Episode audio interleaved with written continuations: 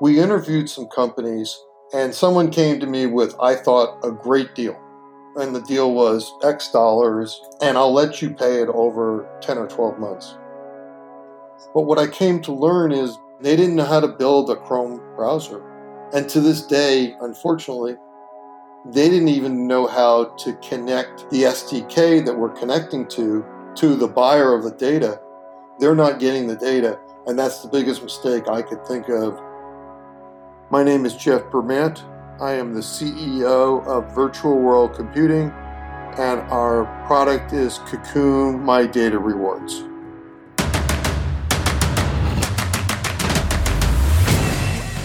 This is Code Story, a podcast bringing you interviews with tech visionaries who share in the critical moments of what it takes to change an industry and build and lead a team that has your back. I'm your host, Noah Labhart, and today how Jeff Bermant built a product to enable everyday users to get paid for their data. All this and more on Code Story. Jeff Bermant is originally from the East Coast, specifically a suburb of New York City called Rye. He left the Big Apple to head to USC in California to be a highly ranked tennis player. After school, he played the pro circuit for a bit, but eventually moved on. And nowadays, he's into cycling and has gotten to ride with Lance Armstrong, who told him to make sure to keep his day job. He worked for Coldwell Banker in the real estate business under Bob Selleck, after that, he started his own real estate business, which he did for 30 years. But after a while, he realized that what he really enjoyed was creating, and a lot of that sort of thing gets lost in the real estate business. He got into tech because, believe it or not, he was annoyed at the internet and its lack of privacy. After a casual conversation with his son, he realized that the average user is not getting paid for their data. He found this to be wrong and set out to fix the problem to ensure users got paid for their data, not Google, Facebook, or anyone else. This is the creation story of Cocoon, My Data Rewards. Along my little path, we were wondering whether we should actually close down Cocoon or not since we couldn't figure out how to make any money off of it. People don't want to pay for browsers. So it was a real struggle there. And I was sitting down one day with my son and I was thinking about users and realizing that my son sort of said to me, he said, You know, you know how to build a browser. Uh, you've been building them for the last six or seven years.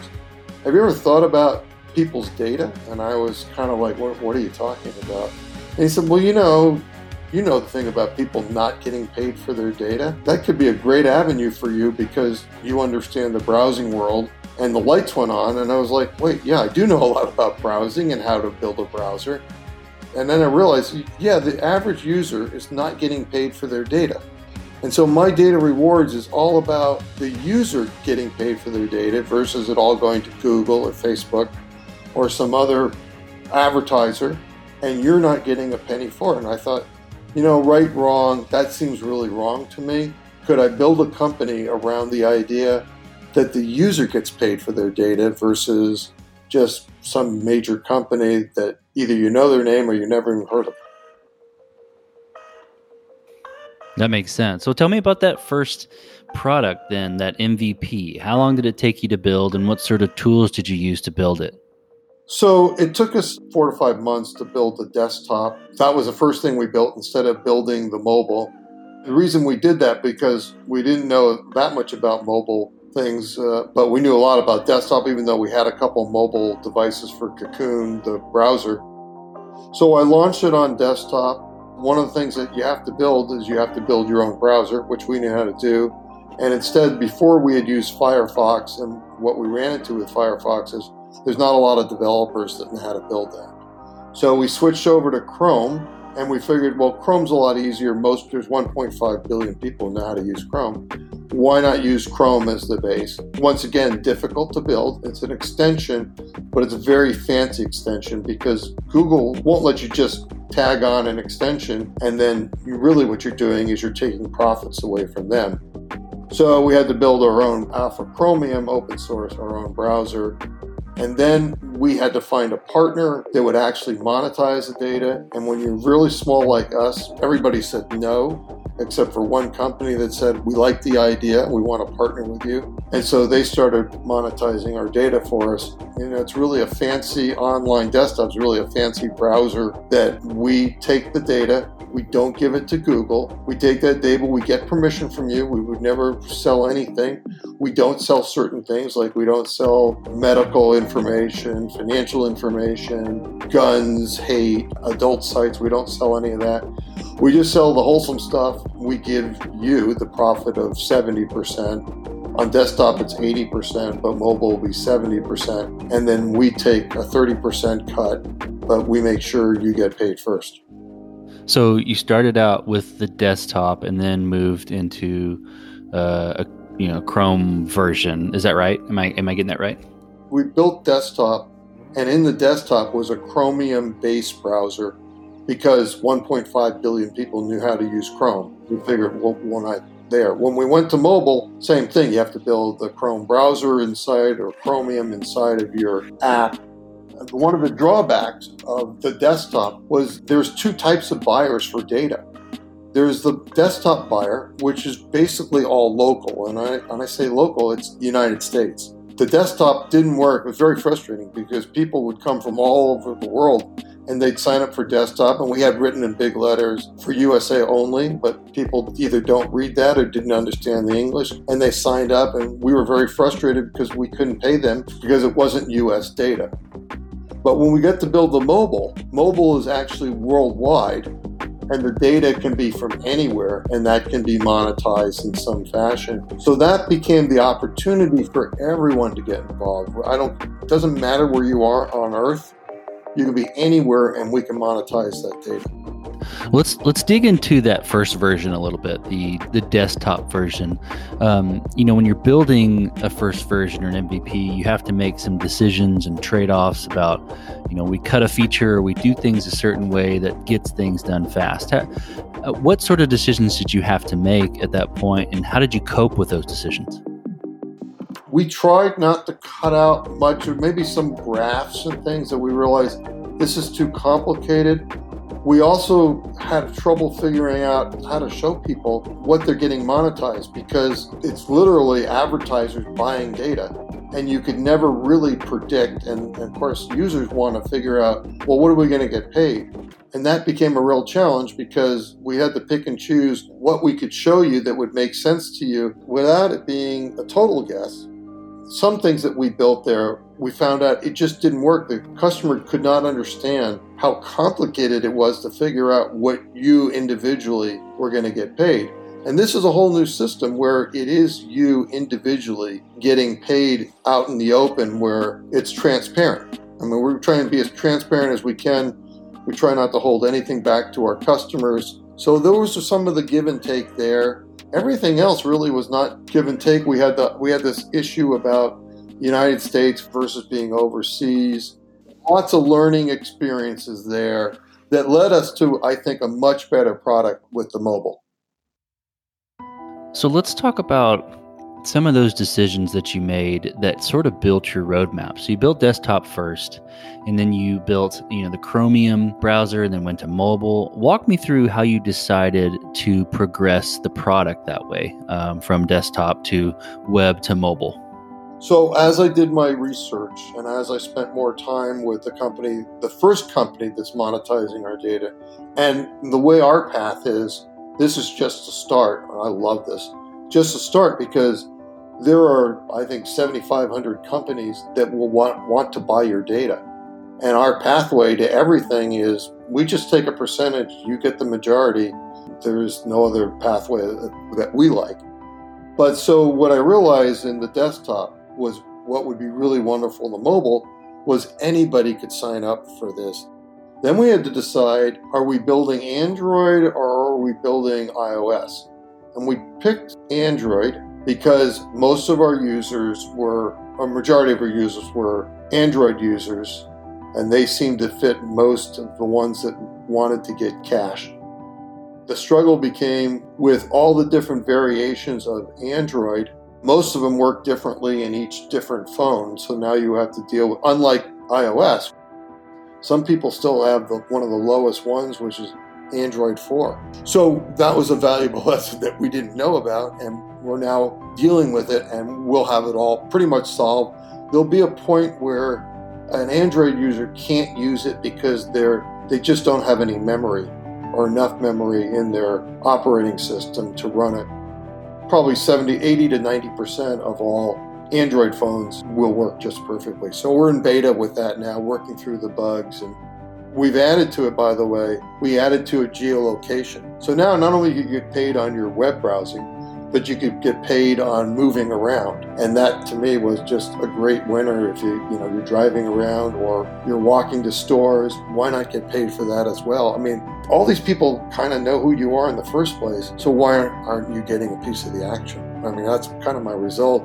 If you could be really private, I might tell you, you know, that's your world, great, but most people don't even realize they're not that private. So, well, why not get paid for it? And we'll tell you, you can be totally private. You can turn us off, but why would you use us if you're not going to make money with us?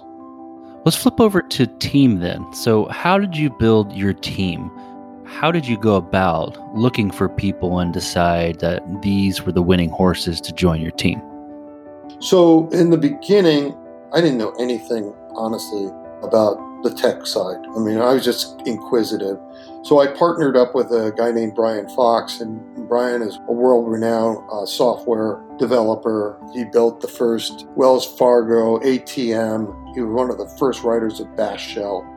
But what I learned about Brian was that he had lots of other things he wanted to do. And what I really needed was a CTO or a senior engineer that really was dedicated to this and I found a gentleman who, who was on the team at the beginning, and I didn't know if he had the chops for this, but he, he does have the chops for maybe for senior engineering, because a CTO needs to have some engineering skills, but really needs to know the roadmap of how to get something built in a fashion that jives with the CEO's thought.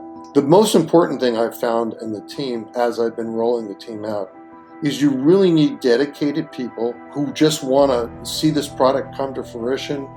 They don't care as much about the money. Maybe they have another job they're working on. And in a startup, that's just the way it has to be. But if you have people who are first focused on the amount of money they're making and not the product, they're just the wrong team members because when you say to them, I've run out of money, those guys who are just looking for the paycheck just don't understand. And that's how startups get built. You have to have a dedicated team that really wants to see this product be successful. And you are promising them shares and so that they had a motivation where maybe they're making less money, but in the end, if it's successful, they make a pile of money and, you know. Right. No, that makes, that makes sense. Um, you got to have someone on the team that latches onto the vision, not to the paycheck. Exactly. And that's not so easy to do because, look, you totally understand people have got to make a living. And so you have to find people that I found a, like a person today. She's already had a, a win under her belt. She made enough money and she's off to this great idea with me. She just loves the idea. I just ran into her on a podcast, no less. And I said, I have a feeling this person is the kind of dedicated person I want because she's not that interested in the paycheck up front. She's more interested in the win, the excitement. What's exciting about this to me is this is a product that people get paid for and, and they actually make some money off of it. And I asked her, is the money secondary of what you're going to make through Cocoon? Is that secondary or is it primary? And if it's primary, I don't think you meet, you meet the team. If it's secondary because you want this to be a successful product for your customers, that's the person I look for. So let's let's flip over to scalability a little bit. Um, are you building this to scale efficiently, or is this something you're kind of fighting as you grow? It's efficient on day one. We've had an interesting learning curve with the original Cocoon. That could be a scaling issue and, and kind of pricey. Uh, the scaling issue with both an app, which includes geolocation and browsing, it's a small SDK that goes in, not very expensive to run. The data collection is not expensive. That's and the cost of acquisition is extremely low, and even was a lot higher, providing people get paid enough money. If it all syncs together, the scalability is not an issue. And I expect we eventually could take on 100, 200, 300 million people if this idea catches on without any scalability issues. I imagine there's a lot of storage architecture that goes in behind storing a lot of this data. Is that correct? Yes, there's and there'll be more because what we'll want to do for our customer, maybe the, the customer loves automotive. Well, eventually you get a big enough crowd, we could come up to automotive and say, we got 150,000 people that love automotive. Will you pay them for their data? And they'll say yes, or a, you know, it could be also um, Amazon, could be a lot of companies. My finality of the company is really to get you to be individually paid for what you look at and go to go to buyers in the long run. Now it's it's complicated with the storage, but it's going to be well worth it to you, the customer, because you're going to get paid more for your data. So we can handle the storage because included in our 30% is all the back end stuff and you know computer software. We take all that on so, as you step out on the balcony and you look across all that you've built, what are you most proud of? This. I mean, I built office buildings. I was very proud of when I built office buildings for people. And I would say the proudest moment of my life is today is launching something that allows people to cash in on their own data. It's a thrill to me to be able to say to Google and all the rest of these guys, you guys have been doing this for years to people we need a little change here. And it may not be for everyone, but I love the fact that, that a user can just make some money off of their own data versus somebody else making it. It's all private, it's all secret. And most people, if you ask them in the world what happens to the data, they have no idea. They don't know it's being sold to someone else.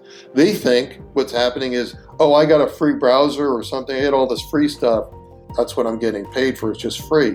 And the truth is, that's not true. I can build a browser, it could cost me literally nothing to build, take all the profits, and you'd not know that. But that's not what I thought. I thought there should be a share. I learned this in kindergarten, it's still with me. And in fact, that's one of the questions I ask people now, new question I ask. What'd you learn in kindergarten? So I know if you learn the things about sharing, the things about other people's rights, uh, the equalities. Those are all things you should know in kindergarten. And I'm frankly glad they are starting to teach people in kindergarten that we're all equal. That was a left out thing, and it shouldn't be.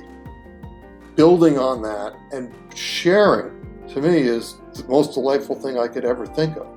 And, and by the way, my money. I've already got charities lined up. And one of the things we're going to be building into our browser is you'll be able to give part of your money away or all of your money away if you don't really want the 20 30 dollars or whatever it's you're going to earn. You give it away to your charity and we'll match something to it. Let's flip the script a little bit. Tell me about a mistake you made and how you and your team responded to it. We interviewed some companies and someone came to me with i thought a great deal. And the deal was x dollars uh, that's the max and i'll let you pay it over 10 or 12 months Right? I thought, oh, what a great deal because you know we don't have a lot of money, and everybody's asking for forty thousand dollars in three months. But what I came to learn is they didn't know how to build a Chrome browser. And to this day, unfortunately, they didn't even know how to connect the SDK that we're connecting to to the buyer of the data. And still, that data is not performing. In other words, it's not getting to, to our, our buyer.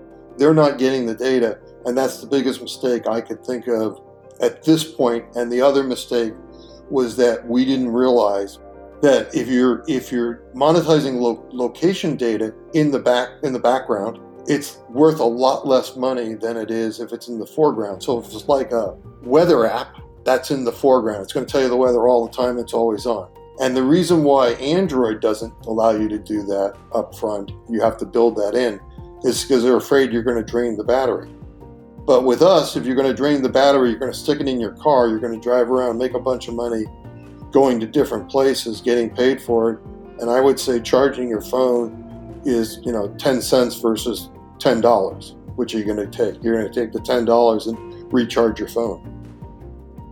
What does the future look like for the product and for your team? What we're looking to do is spread this word as inexpensively as possible and pay the customer the most amount of money we possibly can because we're on the same side of the ledger. The more money we make for our customers, the more money we make for ourselves. I can't think of a better situation versus companies that you pay them for their services and maybe you don't get the services you wanted. With us, we're on the same side, we're going to make money together. I mean, this is the most ideal thing I've ever thought of in my entire life because it's so many win wins for both us and for our customer. We, we turn out we're on the same side of the team. I mean, if you ask me what's my fanciful dream, I'm hoping you know millions upon millions, hundreds of million people pick up on this and say, you know, I can still use the search engine of Google. An added feature will be eventually, if we get big enough, Google's going to come over and want to buy that browsing data, and we're going to be able to pay you yet again.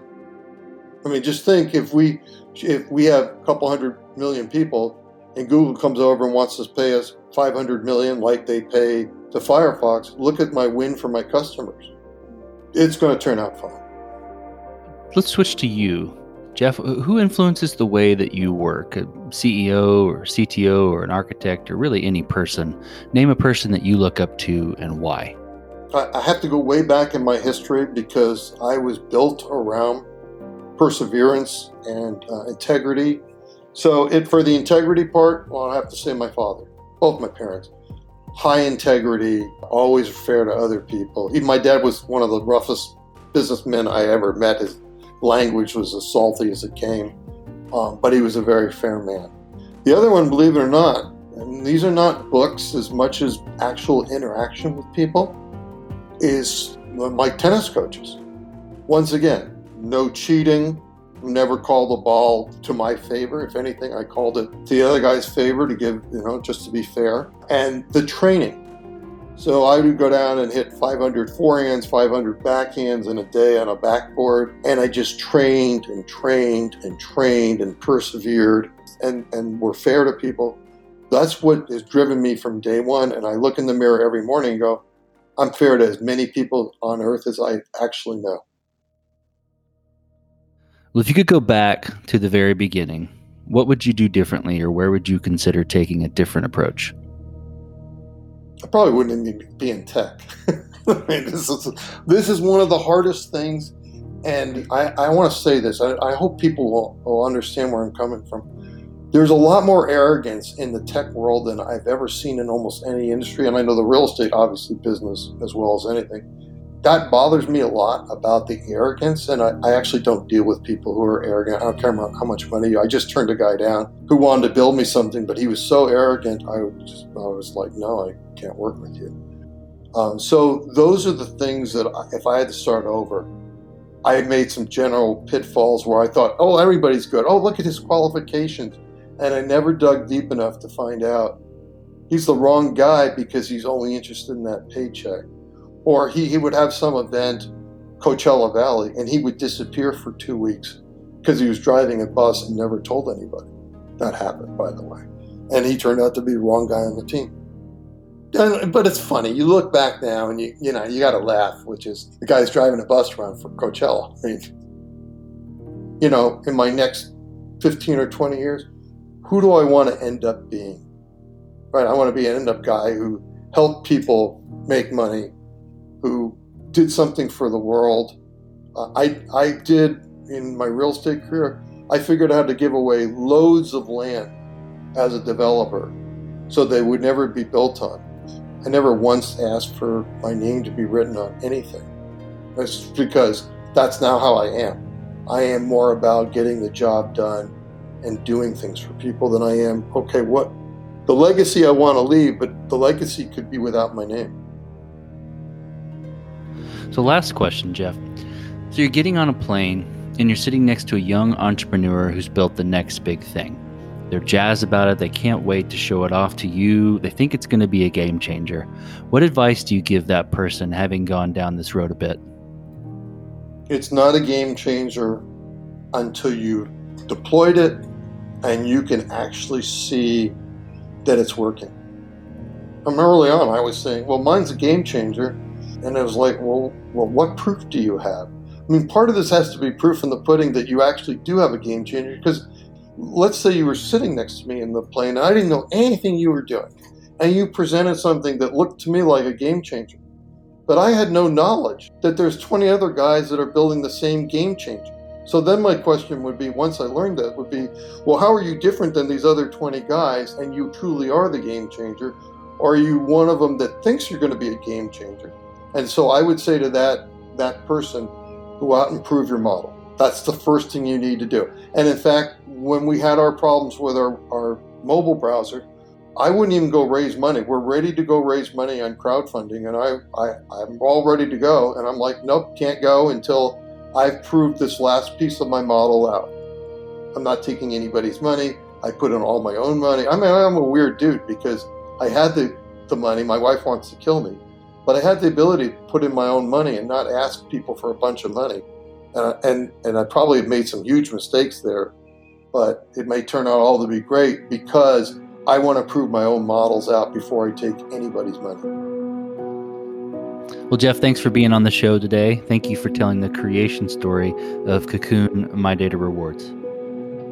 No, it's been total pleasure, and once again, in, in some ways, more eye opening to me. Well, this concludes another chapter of Code Story. Code Story is hosted and produced by Noah Labhart. Be sure to subscribe on Apple Podcasts, Spotify, or the podcasting app of your choice. Support the show on patreon.com slash codestory for just 5 to 10 bucks a month. And when you get a chance, leave us a review. Both things help us out tremendously. And thanks again for listening.